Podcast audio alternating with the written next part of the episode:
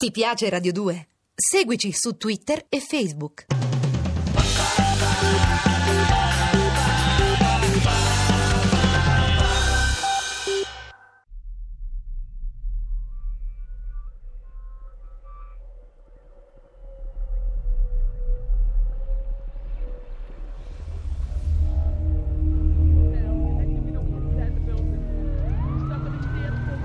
È martedì 11 settembre.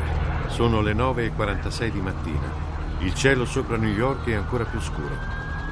La nuvola di fumo e cenere, che si è insediata nel cielo limpido e sereno di Manhattan, diventa via via sempre più vasta, minacciosa. Esattamente un'ora fa, alle ore 8.46 minuti e 26 secondi, l'America è stata colpita a morte.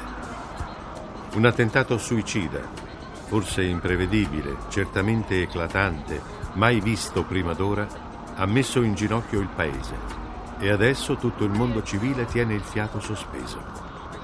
Uno dei grandi simboli della città di New York, il World Trade Center, è ferito, agonizzante, colpito a morte. Dentro quegli edifici in fiamme lottano ancora migliaia di persone che vogliono sopravvivere. Mancano ormai solamente 42 minuti a Ground Zero.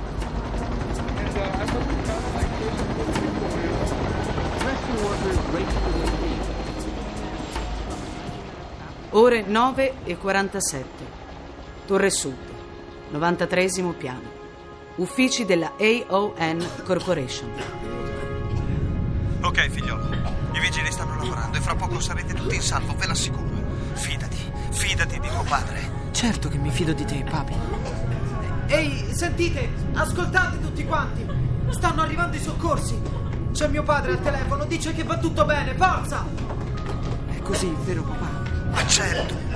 Dovete solo mantenere la calma. Anche tu, Greg. Stanno cercando tutti di scendere, papi. Sono rimasto solo io a parlare con te. Senti, puoi chiedere a quelli di sotto, ai vigili, se possiamo rompere i vetri. Non si respira più qui dentro. Greg, no! Resisti. Stanno per arrivare. È questione di minuti.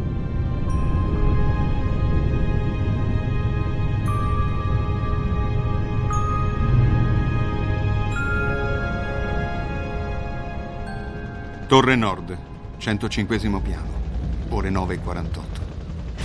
L'idea di mettersi in salvo salendo sul tetto è sembrata subito così logica ed irresistibile che molti si giocano il loro destino sulle scale, rivelatesi vie senza scampo. Anche se un elicottero della polizia aveva già evacuato altre persone dalla terrazza della Torre Nord nel febbraio del 1993, dopo l'esplosione di una bomba messa dai terroristi nei sotterranei, questa volta le autorità di polizia, per una serie di ragioni rimaste abbastanza oscure, decide di escludere totalmente l'intervento di elicotteri sui tetti dal piano generale di evacuazione. Così il rumore che sentite è solo quello di apparecchi che sorvolano in ricognizione.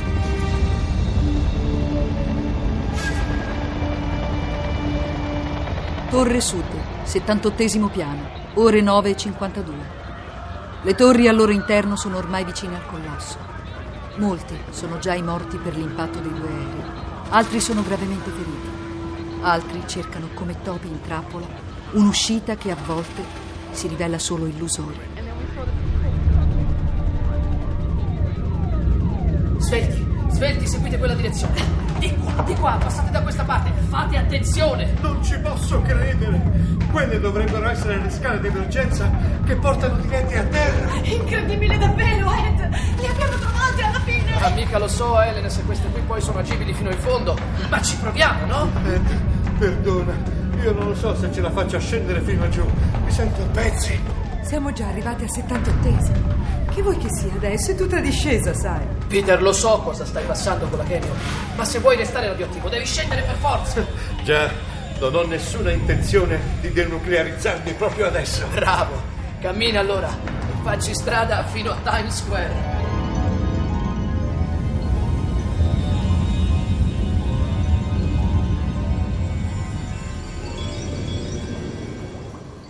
Ore 9.50, Torre Sud, 97 piano.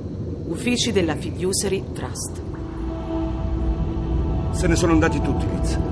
Forse è meglio che cerchi di raggiungere anch'io Ed e gli altri. Che cosa sta succedendo, Ed? Credo. credo che stia solo per crollare il pavimento. Ascoltami bene, Liz. Non ti dimenticare le mie polizze. Leggiti bene tutte le clausole. Ci sono vari programmi di investimento che ho sul lavoro. Controlla tutti i diversi contratti con i bonus previsti in caso di morte violenta e a chi indirizzare le richieste di risarcimento. Ti prego, Ed, non adesso. Ti amo, cara. Lo sai, tu sei tutto per me. Anch'io ti amo, Ed, ma come posso pensare di perderti? Devi farti coraggio, Liz. Ti abbraccio ancora. Di alle ragazze che le amo tantissimo. Sì, sì, sì. Sì, Ed, glielo dirò. Liz, mi dispiace. Adesso devo proprio andarmene da questo posto. Ah, mi raccomando, abbi cura di te. Addio, addio. Eh, scusa, dimenticavo una cosa importante, Liz. Che cosa? Avevo prenotato un volo per Roma. Era per il tuo quarantesimo compleanno, una sorpresa. L'avevamo concordato con le ragazze. Ma penso che dovrai annullare. Sì, sì. Non ti preoccupare. Comunque, grazie del pensiero, Ed. Grazie. Mi raccomando, Liz. Promettimi che farai in modo che ti rimborsino almeno il prezzo del biglietto. E tu, promettimi, ci riuscirai a tornare a casa.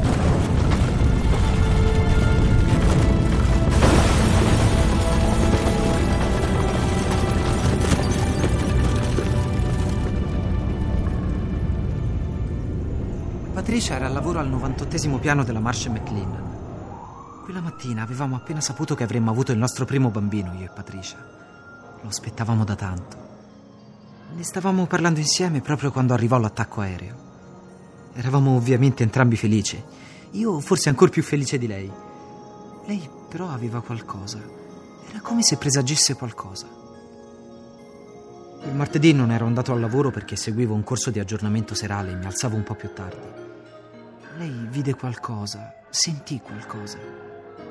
Per me fu un presentimento che la impaurì. Lei disse solo... Oh mio Dio! È stata l'ultima cosa che ha detto.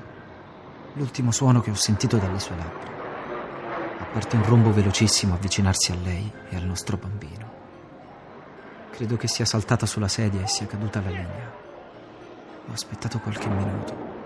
Non riuscivo a prendere in mano il telefono. Quando mi sono deciso, le linee erano saltate. Avevo appena saputo che era incinta. Non potevo pensare ad altro.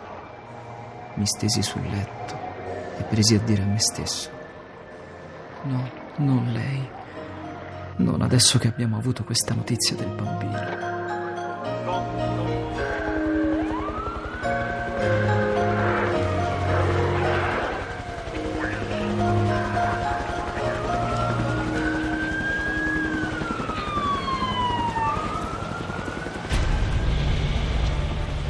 Ore 9.47, Torre Nord, 104 piano. Uffici della Cantor Fitzgerald. Andrew Rosenblum, con altre 50 persone del suo staff, si trova in un'area commerciale aperta che affaccia sullo splendido panorama dell'Empire State Building. L'area comunica con quel che è rimasto di una sala conferenze.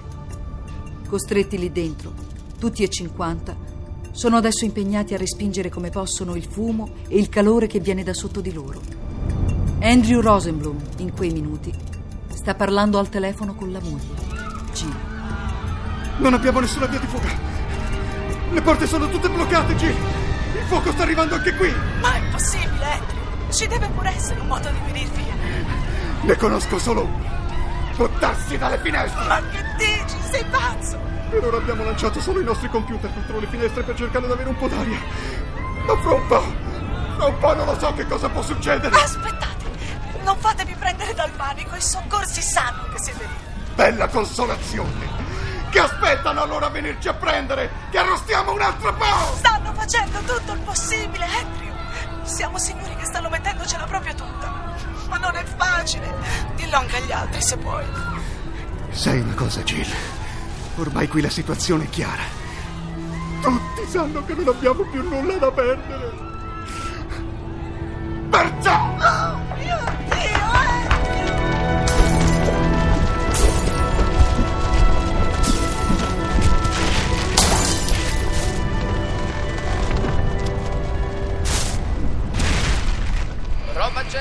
Roba Jack, basso.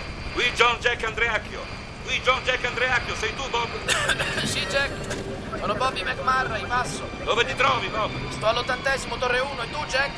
Torre 2, 96esimo. Abbiamo bisogno d'aiuto. Puoi fare qualcosa tu? Siamo intrappolati co- come voi. Siamo pieni di fumo. Capito?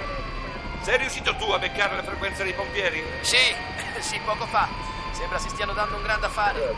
E hanno detto di mantenere la calma. Stanno lavorando bene. Ok, allora io dei pompieri di New York mi fido. Would you put me out at 14910 Northeast 24th Street? World Trade Center, Torre Nord, ottantesimo piano. Sono le 9.55 minuti. Mancano 33 minuti a Ground Zero.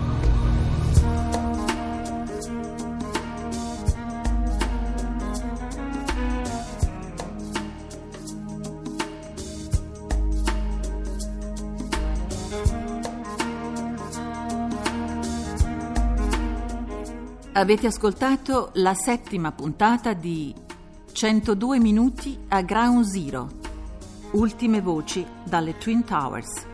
Radiofiction ideata, scritta e diretta da Massimo Guglielmi, con le voci di Michele Gammino, Emanuela Rossi, Massimo Rinaldi, Anna Maria Gherardi, Marco Vivio, Daniela Calò, Michele Carli, Silvia Tortarolo, Alberto Caneva, Daniela Cavallini, Claudio Giannetto. Realizzazione del suono Alfredo Guerrieri. Consulente musicale Marco Ponce de Leon. Un programma a cura di Vissia Bachieca. Posta elettronica sceneggiato chiocciola rai.it.